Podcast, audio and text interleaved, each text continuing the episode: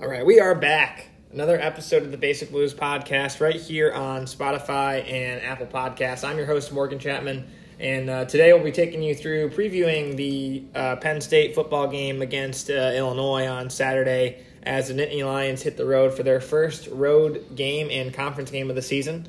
Um, so far, Penn State 2 0, seventh team in the country according to the AP poll. They've looked phenomenal so far, but this is kind of a different game uh, as we start conference play and you play one of those Big Ten West teams. As uh, you know, you're going to get a little bit more, hopefully, some more pushback or some more adversity this team will face, just to kind of get an idea of how they can respond. So, who to watch out for on this Illinois team? They're very different than last season, where they you know were phenomenal, um, pushed towards a Big Ten championship run, almost made it to that game. Um, and so the team has, you know, obviously taken some hits as far as turnover goes. Lost their defensive coordinator. He's now the head coach at Purdue. Um, lost a lot of draft picks on the defense side of the ball. Replacing Tommy DeVito at quarterback with Luke Altmyer. And uh, obviously replacing Chase Brown, who is the star running back for the Illinois Fighting Illini. So who should we watch out for on Saturday?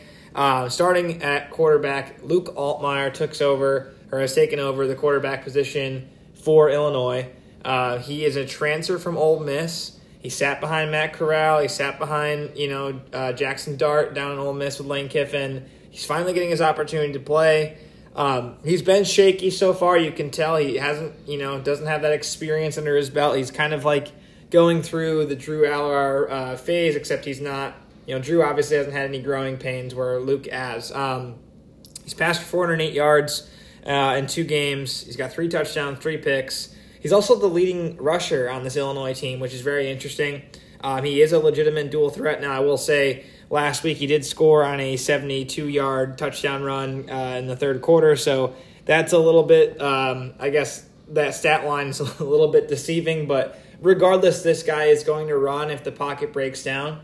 And so they do a lot of drop back pass stuff. Hopefully, the pass rush has been is going to be able to get home.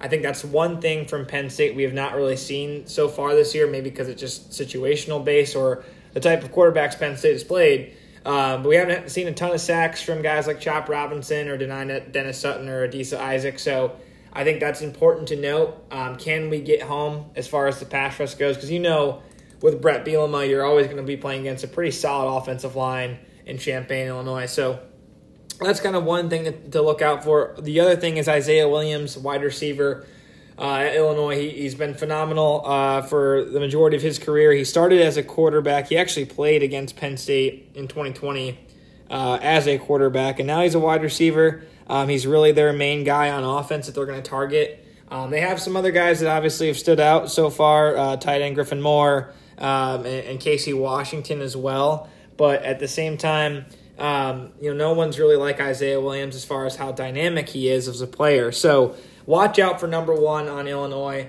Uh, hopefully, Kalen King and Johnny Dixon can lock him up. Um, he does line up in the slot quite a bit, so I think one of the interesting nuggets about this game is can Daquan Hardy or will he be back um, in order to, to, man the slot? If not, um, it, it, sounds like it'd be more of a Kalen King, Cam Miller with Johnny Dixon in the slot. So we'll see what happens. Um, if we can take Williams out of the game, that's really going to make things hard for Luke Altmyer.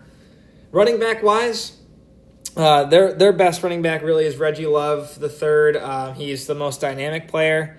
Um, Josh McCray is the other one. He's just more of a bully back, kind of goal line, short yardage situation. But Reggie Love is is a true uh, threat to Penn State. Um, one of the challenges I think so far this year has been uh, gap integrity as far as linebackers go. There's the play against Delaware where they scored the long touchdown. So can Penn State bounce back um, and not give up any of those long touchdown runs? That's something to look out for. Um, this game in general is a little bit tricky just because it starts at 11 a.m. Central Time. And so it's an early morning. These guys are going to be up earlier than normal as far as going through their pregame routine.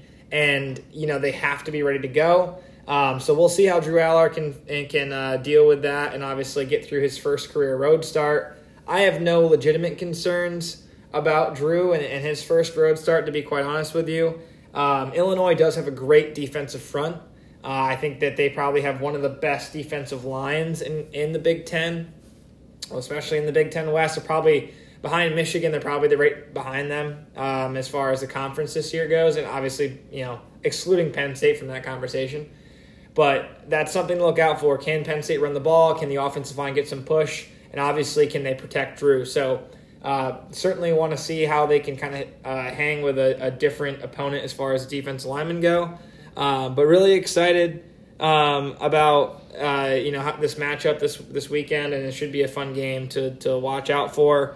Um, you know, last week Penn State was really able to establish the run game. It was super strong efforts from Kaytron Allen, who ran over for 100 yards uh, for the first time in his 2023 season. He also Kaytron Allen, that is, went over a thousand career yards in that game, which was magnificent.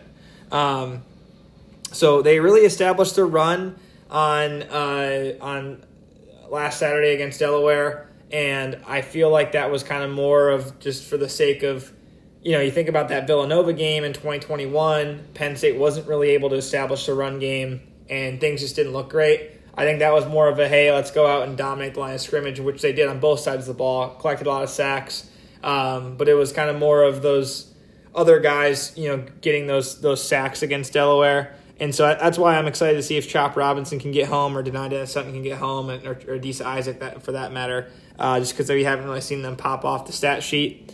Last week against Delaware, Zane Durant, Jaylen Reed, uh, Zuriah Fisher, and uh, Jameial Lyons all collected four total sacks for the Penn State football team.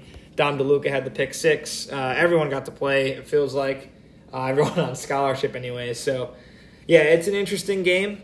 Um, Penn State is a 14 and a half spread in this one. I don't know really what to think of that. Um, I think they can cover it pretty easily, but again, it's just going to depend on how they start the game. If they start the game slow, gets a little bit more nerve wracking. Um, and the the biggest question mark, which is you know really nitpicking at this point in the season, is special teams because we haven't really seen um, how that's going to pan out. Right? Uh, we, we saw Sanders Sahaydak have some struggles against West Virginia. He did make an extra point against Delaware um, or a few extra points against Delaware, but that's not really the same. Um, Alex Felkins is still the only one that connected on a field goal so far this season, so I think that's something to keep a close eye on. Is that you know if this game somehow does get close, can Penn State make a field goal or can they flip the field punting the ball? I thought Riley Thompson, the punter for Penn State, had a great bounce back week against Delaware, but again, the sample size is so small still trying to figure out who on special teams is going to stand out or, or um, you know do well for Penn State this season. So uh, my score prediction in this one, I'm going to go Penn State 38, Illinois 14. I think it'll be maybe a close game at halftime, or or Penn State maybe is only up 10, uh, but then they pull away in the second half. I just don't think. Uh, Illinois has the firepower offensively to do what they want to do. And I think Penn State's defense is starting to find a rhythm. So, yeah, it, will be a good test. Um, again, you kind of have that prime time noon uh, slot on, on Big Noon kickoff. But regardless, I think there's a lot of, uh, you know, I think James Franklin has not forgotten about that nine overtime game in 2021, and he probably wants to, um, you know, make a statement on some level, especially to the entire conference that Penn State is here to play and that they need to be taken seriously this season. So I'm going to go Penn State 38, Illinois 14. Think the boys get out of this game with a, a good win. They can move into that Iowa game next week with, uh, all kinds of confidence. And I think Drew Allar is, is really the difference in this one.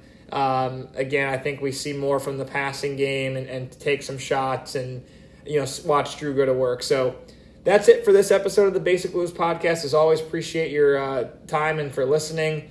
Uh, and next week, we're hoping to have a, a, special guest on the program, so be sure to stay tuned for that one. But until next time, uh, let's see if Penn State can keep this thing rolling and, and climb up the AP poll. We are